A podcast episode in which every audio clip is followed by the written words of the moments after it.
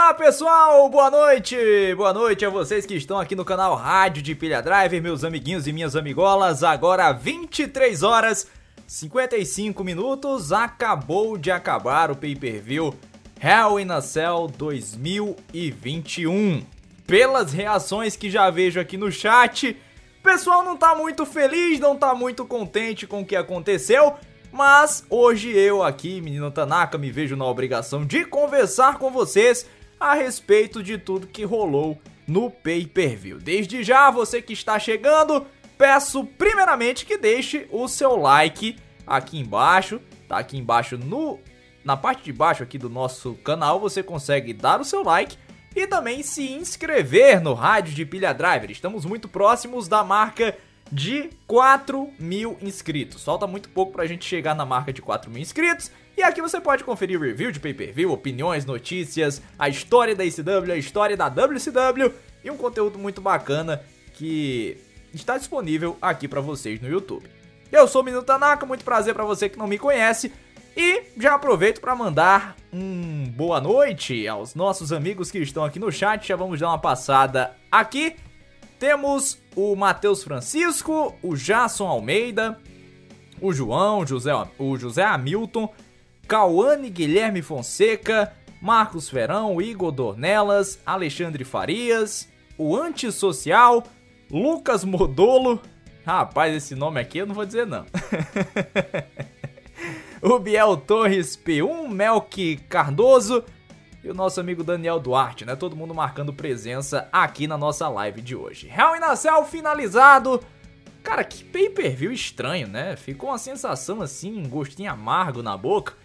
Aquele pay-per-view que a gente tinha muito potencial, um card muito melhor do que o card do ano passado até.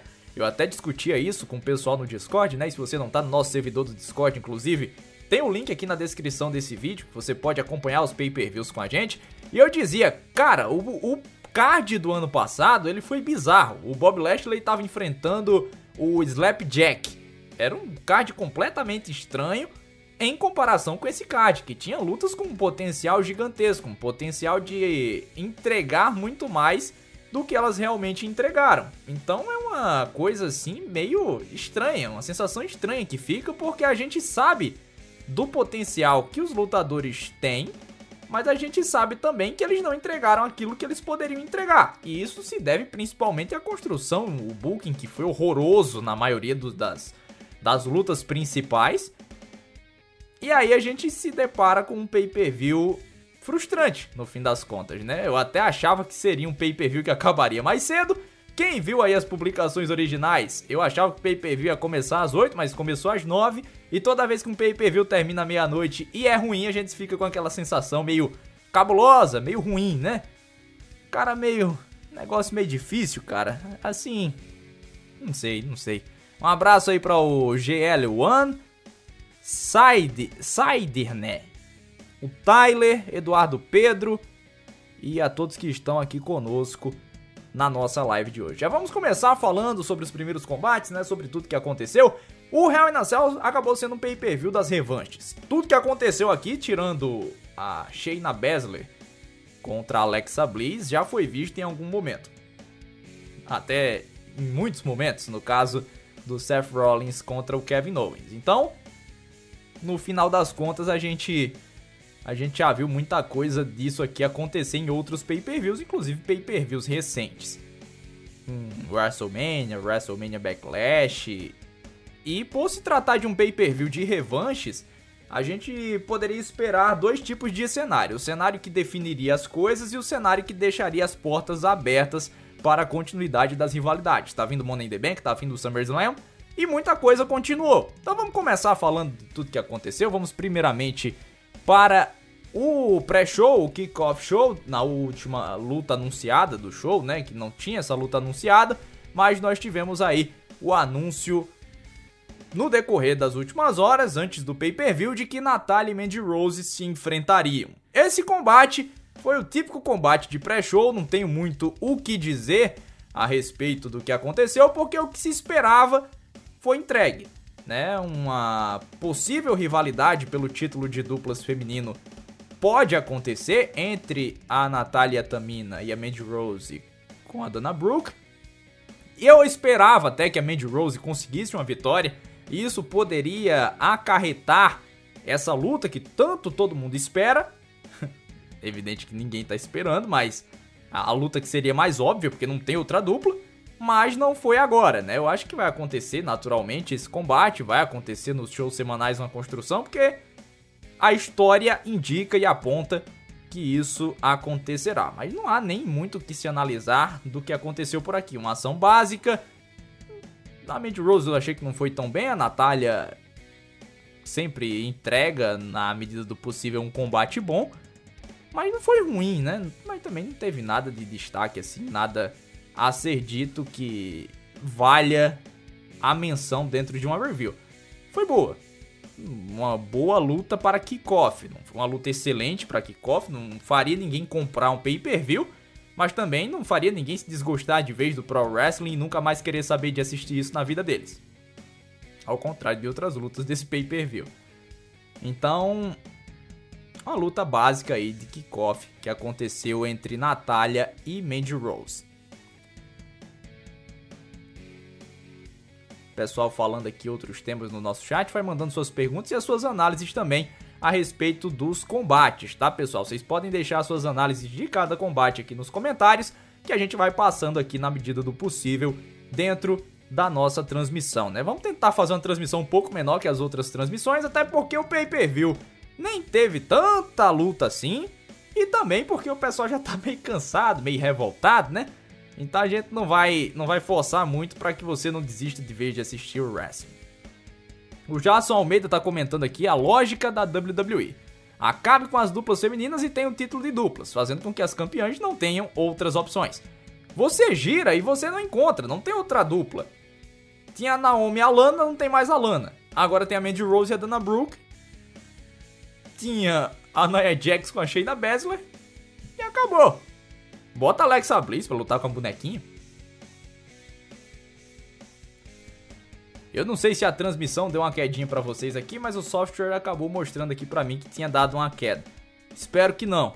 Espero que esteja tudo normal aí para vocês. Se aconteceu alguma coisa, por favor, me informem, tá bom? Então, o Sideman tá dizendo que a luta saiu do nada para lugar nenhum nessa luta no kickoff. Exatamente, não teve evolução nenhuma, não teve nada que valesse nenhum destaque adicional. Próxima luta, nós vamos dar um pulo agora para o show principal com Bianca Belair e Bailey. Olha, cara, sinceramente, falando para vocês assim com toda sinceridade, para mim ela compete muito bem como a melhor luta do show. Não sei se é uma opinião só minha. E o, o único ponto de ressalva que eu posso apresentar nesse caso aqui é que é uma luta que não tem um perfil e não tinha necessidade de ser uma luta dentro da Hell in a Cell. Depois eu até entendi com o desenrolar do pay-per-view, mas não tinha necessidade de ser uma Hell in a Cell. Entretanto, eu acho que vale a gente analisar e a gente entender da seguinte forma: como é bom a WWE ter em seu plantel um nome como a Bailey. A Bailey, eu vejo muito na nossa comunidade, muita gente não dá valor para Bailey, talvez por conta do primeiro personagem que ela teve, por conta de qualquer coisa que seja. Mas a Bailey é, se não o principal, um dos principais talentos que a empresa tem. A Bailey não faz luta ruim, a Bailey tem um conhecimento muito bom do básico do wrestling do avançado do wrestling, de como carregar um combate, de como construir um combate, e eu não vejo isso sendo tão valorizado. Nessa luta, a Bailey deu mais uma aula. Tanto como personagem, apesar do personagem ser meio bizarrinho, mas entrega muito bem. Dentro do ringue, entrega muito bem. E como é bom você ter a Bailey envolvida com um talento de excelente potencial como é a Bianca Belair. A Bianca Belair foi um achado maravilhoso da WWE. Muita gente critica essa postura da empresa de ir em busca de nomes que não têm necessariamente um vínculo, uma ligação com o wrestling, que vem de outras áreas. Mas a Bianca Belair é uma exímia atleta. É um atleta de alta performance impressionante. E dentro do wrestling, com um personagem, com essa construção, com um cabelo, uma coisa tão simples como um cabelo pode fazer um personagem ser lembrado por muitos e muitos anos. E eu espero que a Bianca Belair seja essa pessoa que seja lembrada, porque venceu a primeira Hell in a Cell match dela, venceu o Royal Rumble, teve um main event de WrestleMania na noite 1. Assim, cara, só feitos incríveis nesse período pandêmico. Eu espero que ela continue tendo esses feitos incríveis, né? Baseado simplesmente na sua capacidade.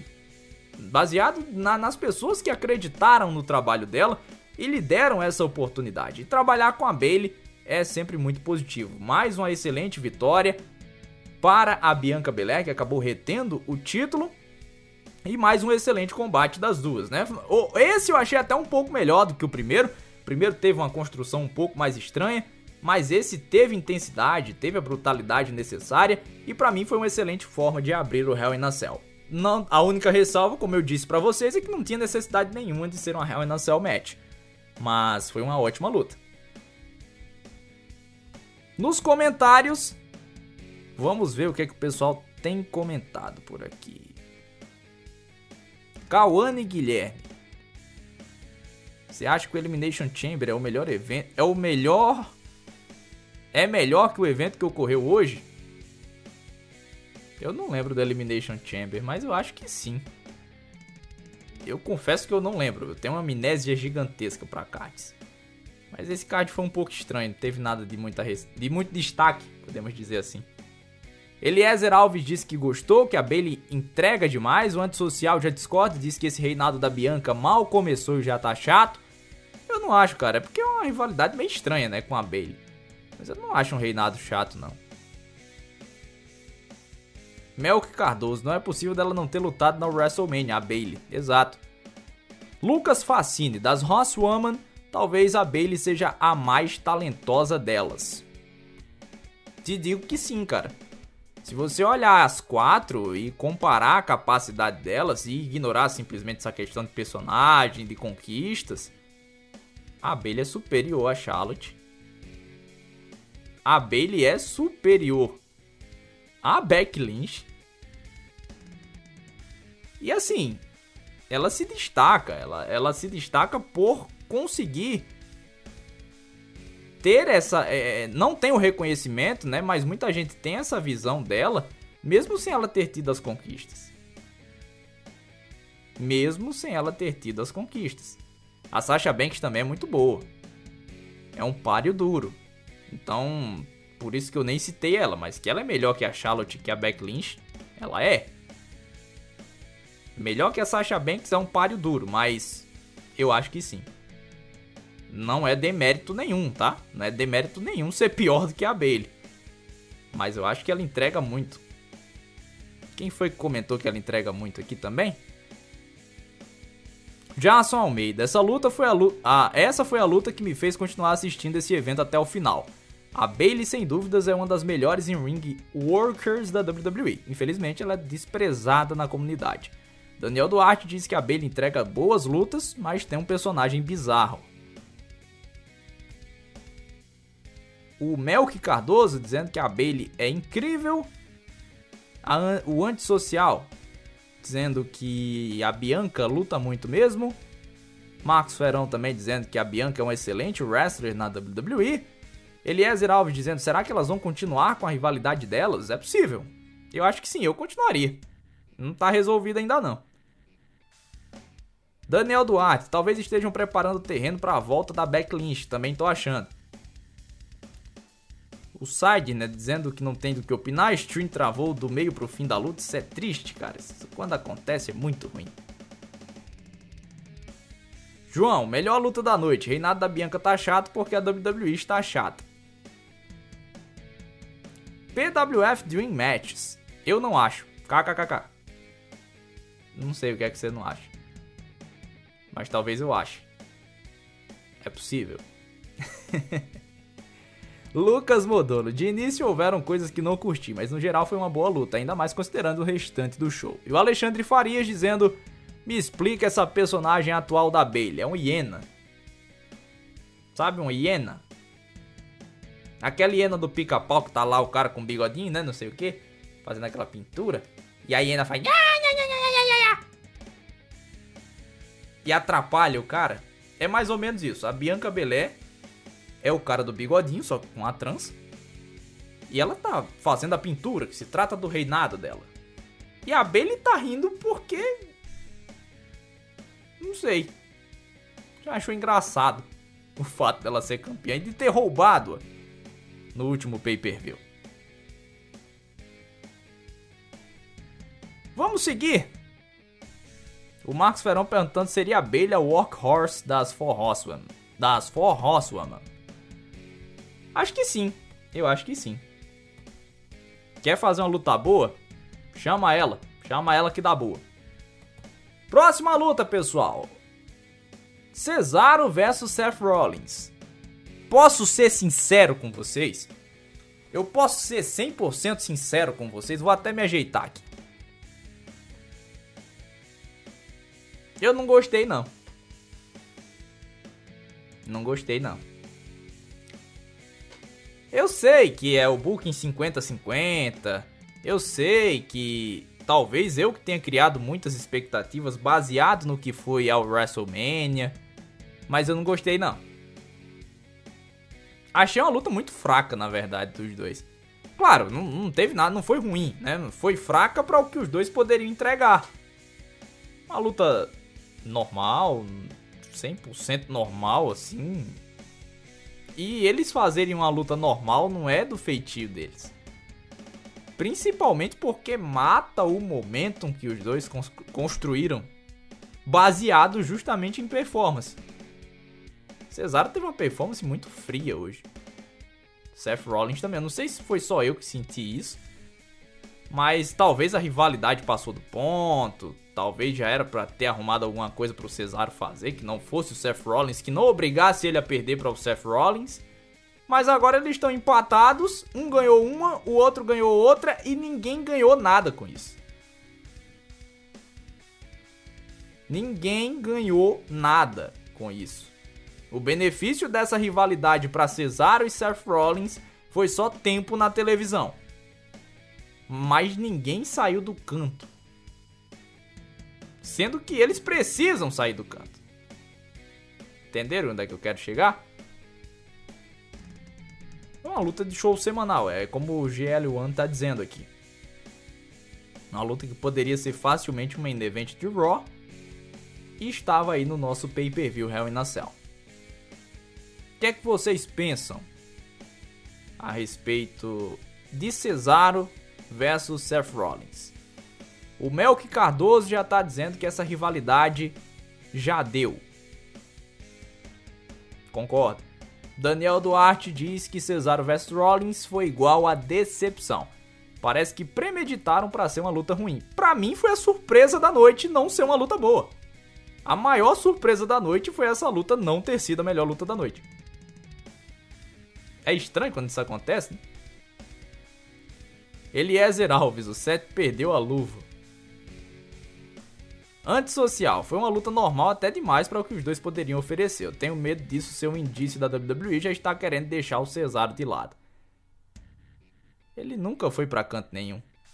Não vai, a gente tem que desistir dessa ideia. Assim, é tipo você. É, é tipo você, eu vou fazer uma comparação do Cesaro aqui com um outro ambiente que eu tenho uma afinidade muito grande, que é o futebol. A gente sabe, tem gente que torce para alguns outros times aí que às vezes frequentam divisões inferiores. A gente sabe que o time é horroroso.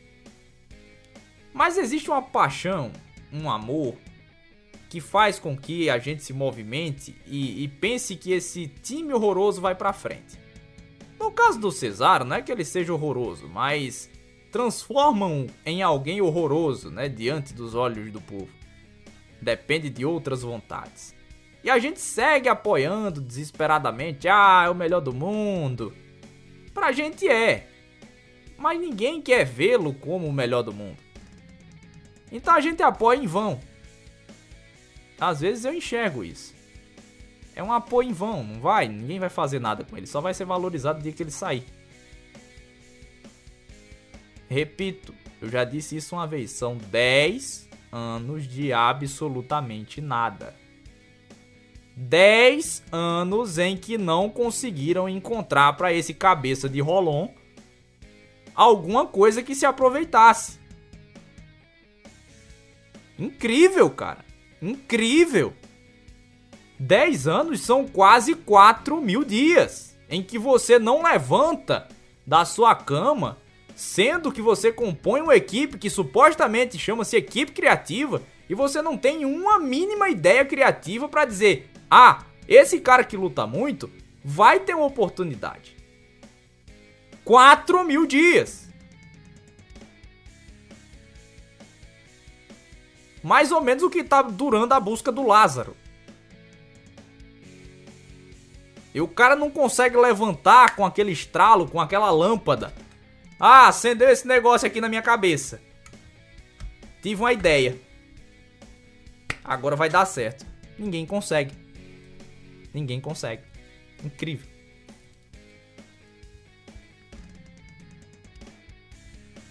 Marcos Verão dizendo que às vezes sente que Cesaro vs Roman foi só um cala-boca da WWE para os fãs. Também, também acho. Pedro Henrique, Cesaro vs Rollins foi uma luta que amanhã terei esquecido. Cauane Guilherme, meu Deus, esse evento, Jesus Cristo, bem diferente do que eu vi do anúncio. Quase uma homilia. Só pra gente conseguir digerir o que aconteceu. E para aproveitar a minha revolta, a gente já continua aqui com a próxima luta, com a próxima luta deste evento. Alexa Bliss contra Shayna Baszler.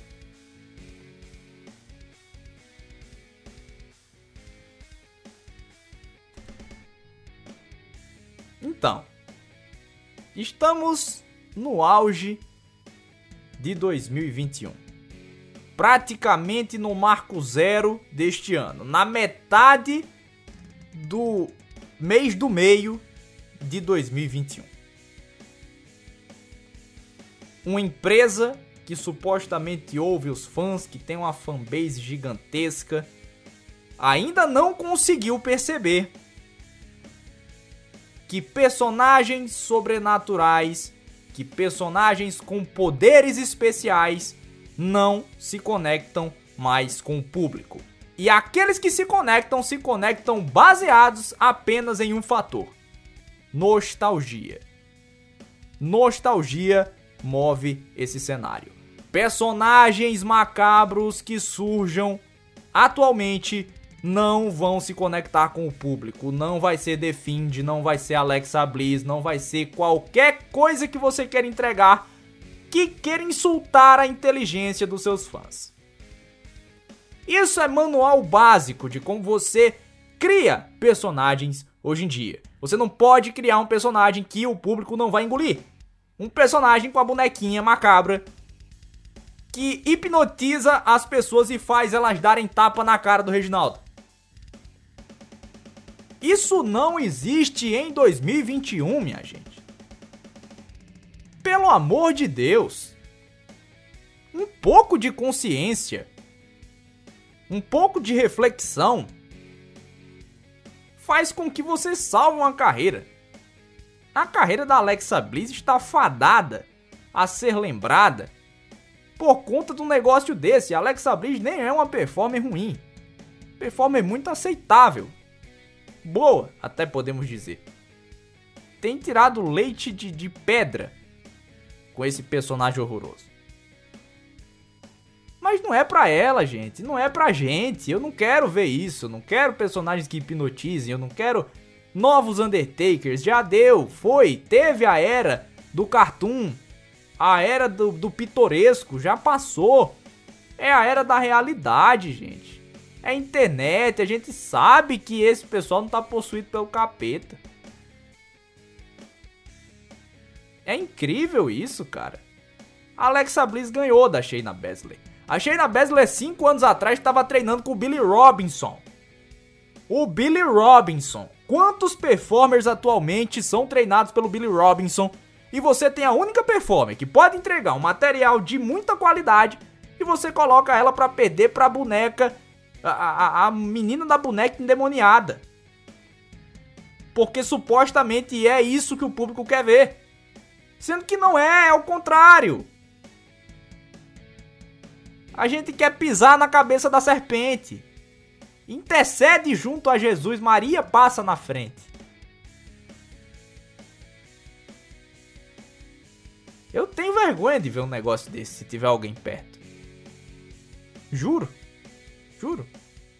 É por isso que eu não digo, eu não digo. Nunca vou chegar a dizer, ah, eu assisto WWE, ah, aquele negócio que tem a menina. A menina com a bonequinha. Não, não digo, não digo.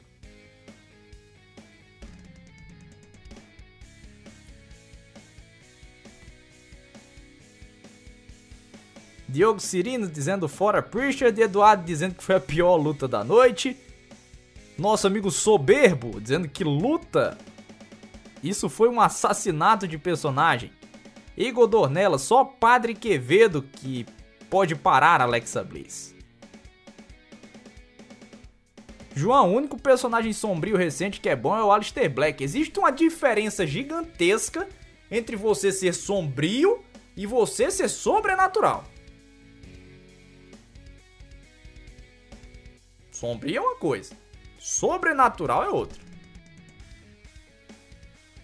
Sombrio, todo mundo pode ser sombrio. Personalidade sombria, psicopata, criminoso, assassino de reputações, de carreiras, legend killer. Isso é ser sombrio.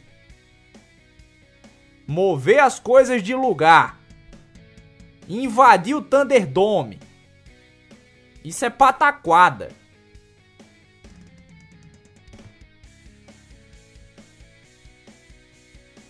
Só isso. Próxima luta.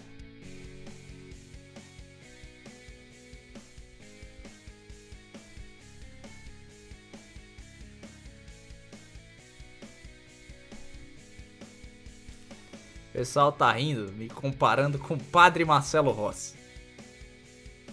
Erguei as mãos e dai glória a Deus.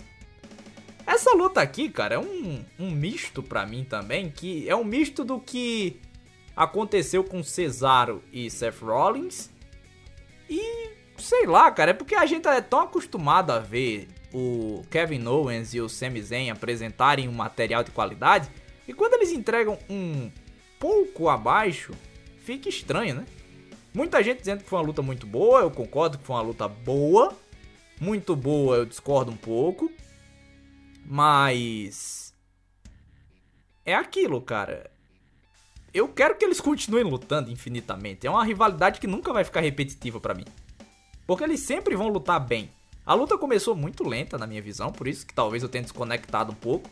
Mas lá no final ficou muito intensa. O Kevin Owens acabou vendendo os golpes, né? Tava lesionado. Aconteceu dele estar lesionado. E a vitória veio para o Sami com o Hell of a Kick. Mas assim,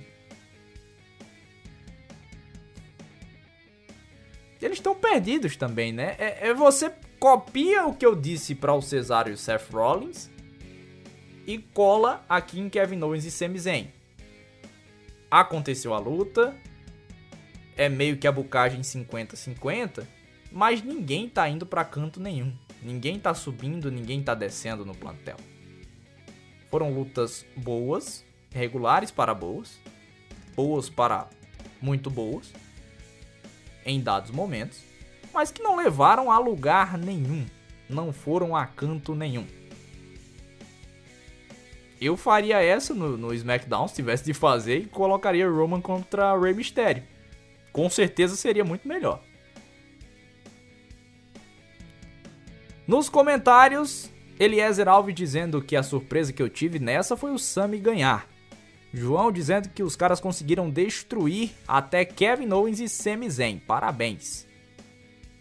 Cauane Guilherme dizendo que prefere a Ring of Honor. Não aguento mais a empresa de Vince McMahon. Jerry God Invent That. O problema é que depois dessa rivalidade, para onde vão?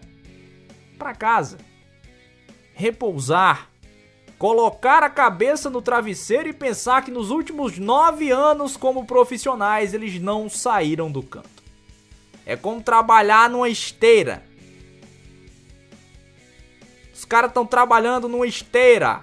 Eles estão subindo o Monte Everest e o Monte Everest tem uma escada que está descendo. É como se eles estivessem andando numa escada rolante que está descendo. Pelo amor de Deus, cara. Antissocial. Owens Hill seria mais interessante. Talvez até uma união novamente ao Sami. Que. Até porque irão ficar perdidos logo. Na verdade, isso foi o Jerry God, né? O antissocial disse boa luta, o problema é que o Owens vs Sami já aconteceu pela milésima vez. Jonathan Góes, melhor momento de rivalidade do Kevin Owens foi contra o John Cena, quem diria, hein? Foi mesmo. Melk Cardoso, volta Kevin Steen. Lucas Vinícius, quando se trata da WWE, não entrará nunca na cabeça de Vince Bruce que sobrenatural não cabe hoje. Undertaker foi a magnum opus de Vince McMahon. Ele vai fazer o que precisar para emplacar um Taker 2.0. Marcos Ferão. O Zen, depois da teoria da conspiração, virou um personagem cartunesco descendo tudo. Lucas Facine. Saudades do, Sam, do Face entregando lutaças.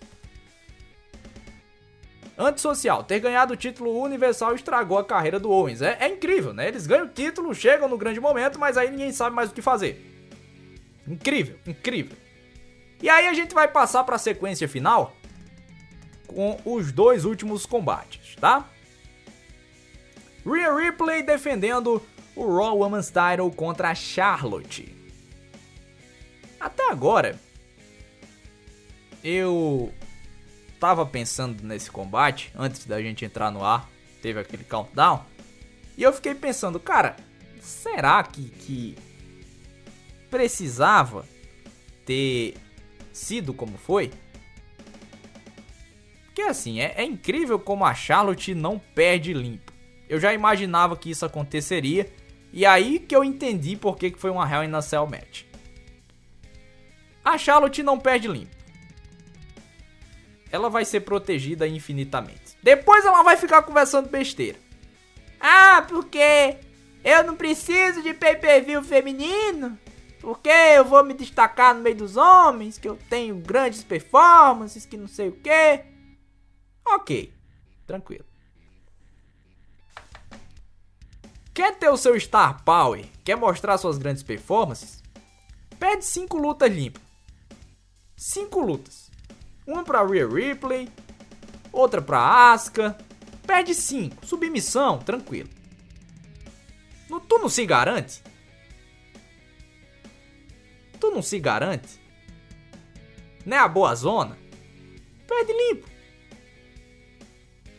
Perde limpo. Só isso. Mas é incrível como há um protecionismo gigantesco ao sobrenome Flair. Sendo que realmente o pay-per-view 100% feminino, show 100% feminino, não precisaria, a Charlotte não precisaria deles por motivos óbvios. Nem seria feito para ela. Um show feminino é para mostrar os talentos femininos da empresa, não o talento que a gente vê toda hora, que tem as oportunidades. Quando é que as pessoas vão passar na frente da Charlotte na fila? Eu não sei. Eu não sei. E aí tem um final extremamente ridículo. Extremamente ridículo. Que me fez entender por que, que não foi uma Hell in a Cell match que foi a Bianca Belair contra a Bayley. Porque ela não podia perder limpo. A luta tava boa. Uma luta muito boa. As duas muito bem.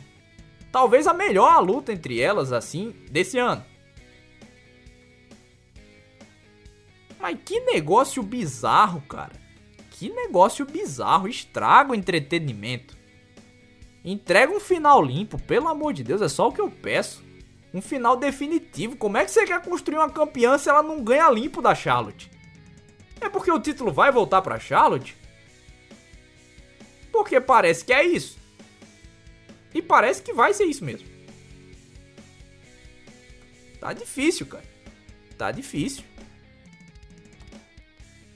Alexandre Farias, contagem na Charlotte? Isso não existe. Não existe. João, já tá na hora de colocar a Charlotte na divisão masculina. Ela já ganhou tudo e não tem mais o que fazer. O soberbo. Sou boa, mas o meu ego é melhor ainda. No fim do dia, o sobrenome Flair pesa demais nas decisões, disse o Igor Dornelas.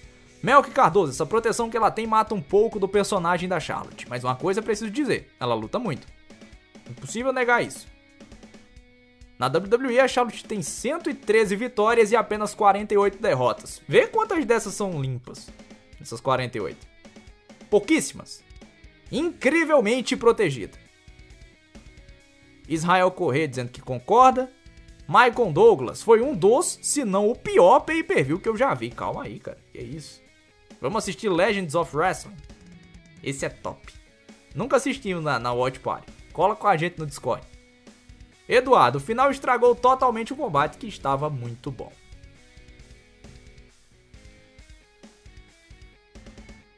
Israel Corrêa, três lutas boas e três finais horrendos. Lucas Facine, Charlotte precisa de uma feud separada sem título em jogo. João Diniz, David Flay injustiçado. Acreditamos na sua inocência. Kawane Guilherme, faça a história do Judgment Day no próximo vídeo que você fizer.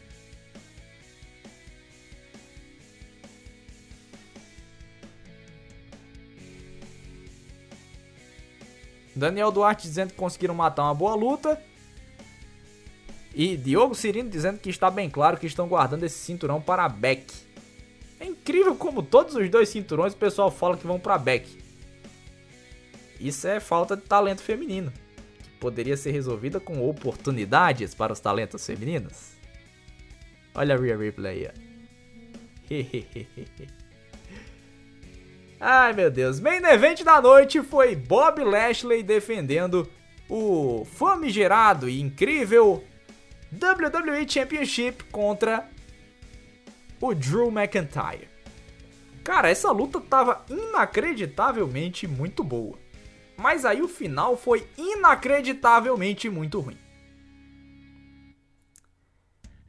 Do nada, a gente tava discutindo na nossa watch party do servidor do Discord sobre como a luta tava boa, não sei o que, atacaram, trancaram o MVP dentro da jaula.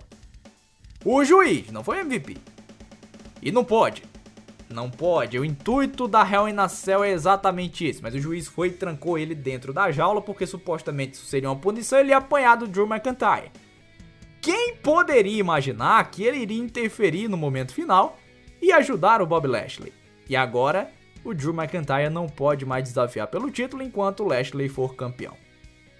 Tudo bem que eu nem imaginava, nem esperava que iria acontecer uma uma luta 100% limpa, bem como imaginava que não iria acontecer um, uma luta ruim. Mas o final foi terrível, cara. Terrível. Segurou a perna do a perna do Drew e o Bob Lashley conseguiu reter o título. Fica triste, cara. Porque foi uma luta tão boa, não tinha necessidade de acontecer. E tudo bem o Drew perder, cara. Com tanta imponência, com tanta força, é, é aquele caso que eu tava falando da Charlotte. Em que é que ele vai ser prejudicado de perder uma luta limpa? Daqui três meses ele tá no topo de novo. Vocês não tem essa. Ah, porque se perder essa luta ele nunca mais vai poder enfrentar o Bob Lashley. Beleza, Bob Lashley vai perder o título daqui a pouco. Quando o Bob Lashley perder, o cara surge, derrota o novo campeão e tem uma luta pelo título. Reestabelecida a moral. O booking não é tão complicado, é que às vezes os caras têm uns pensamentos assim, meio. Ah, não pode, isso não vai acontecer, isso vai prejudicar o personagem, ele tem que perder sujo. Essa ideia do o babyface tem que perder sujo. Não existe, cara. Meu Deus, eu recebi um super chat. eu recebi o primeiro super chat da história do canal Rádio de Pilha Driver. Israel Correia. E no final era melhor ter deixado Roman e Rey Mysterio no card. É o que eu tava dizendo, pessoal. Você poderia, você poderia colocar uma luta muito boa, tudo bem que com resultado previsível, dentro do card que o pessoal ia estar tá muito mais feliz. Se termina com aquela luta do SmackDown, do Roman contra o Rey Mysterio, da forma que foi, o pessoal tava todo feliz, tava todo mundo feliz aqui na live. Pense comigo. Não seria isso?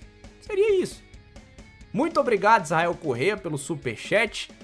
Incrível o que aconteceu aqui, um, um momento histórico. Israel Corrêa está na história do canal Rádio de Pilha Driver com seu belíssimo copo, que eu acho que é um chimarrão. Se a minha vista me permite ver aqui, tá tomando um belíssimo de um chimarrão, enquanto nós todos estamos tomados de decepção com esse Hell in a Cell. Pay-per-view muito estranho, pay-per-view que me deixou bem decepcionado, que eu tenho que dizer para vocês que é a melhor luta da noite, para mim, na minha humilde concepção, na minha humilde opinião, foi Bailey versus Bianca Belair. Por tudo que envolveu de final, a construção, teoria no combate, dentro da técnica, para mim foi a melhor luta. Não teve um final tão bizarro. A única coisa que não teve um final bizarro ou que não decepcionou em algum ponto, para mim, para mim, na minha humilde opinião. Não que o resto tenha sido ruim, não teve nada particularmente ruim, mas teve muita coisa decepcionante. É esse que é o problema, porque era um card muito bom. Israel Correia, o nome da emoção. O pessoal tá vibrando aqui. Melk Cardoso, solta os foguetes. Poético, diz o nosso amigo soberbo. João Diniz tá xingando aqui, dizendo que perde o conceito se for chimarrão. Igor Dornelas está dizendo que dá para comprar uma coxinha de frango na ferroviária. Na ferroviária não, na rodoviária. Eu tô vendo ferroviária já. A maioria das lutas que aconteceram hoje podem acontecer de novo no Money in the Bank. É o que tá dizendo o Melk Cardoso. João tá dizendo que vão fazer uma ré versus ré match pelo título. Yuri Ferreira dizendo que o melhor combate da noite foi na noite de sexta-feira entre o Roman e o Rey Mysterio. E também a gente tem aqui Israel Corrêa dizendo que a Bailey e a Belair tiveram um final muito decente, Eliezer Alves batendo palminhas, Diogo Cirino dizendo que não está decepcionado, não. Ele não espera mais nada do plantel principal da WWE. Seus comentários finais, agradeço pessoal a quem acompanhou a nossa live de hoje. Lembrando, não saia ainda antes de deixar o seu like e se inscrever aqui no canal e ativar o sininho para receber todas as notificações. Espero que vocês tenham gostado. Para mim, um evento de nota 6,5. Combates bons, finais decepcionantes, pouca progressão de história. Meu Deus, veio outro super chat. O que que tá acontecendo? Alexandre Farias entra na história do canal. Você é o segundo super chat da história desse canal para ver se a gente fica feliz depois desse pay-per-view. Bora pro Discord assistir DDT para ficar feliz. A luta contra a luta do livro dos Young Bucks contra o Photobook. Uma das melhores lutas que a gente já assistiu. Inclusive, quero aproveitar para fazer um plug nesse final. Agradeço a você, viu, Alexandre, sempre aqui com a gente, sempre apoiando o canal. Quero convidar a vocês que todos os fins de semana nós temos feito aí watch parties em que nós fazemos e acompanhamos lutas surpresas, às vezes a gente sorteia para ver o que, é que vai acontecer, a gente às vezes combina de assistir algum evento, mas são madrugadas muito divertidas. Eu convido vocês todo de sábado para domingo, a partir da meia-noite a gente tem feito. E de pay-per-views, nos domingos, né, quando tem pay-per-view, a gente sempre faz um watch party acompanhando seja WWE, seja NXT, seja o que quer que seja. Estamos encerrando e agradeço a vocês que acompanharam. Gea Igor Dornelas, Marcos Ferão, Maicon Douglas, a todos que estiveram aqui conosco nominalmente e sem estar nominalmente, uma boa noite e é isto. Tchau, tchau, galera. Fui!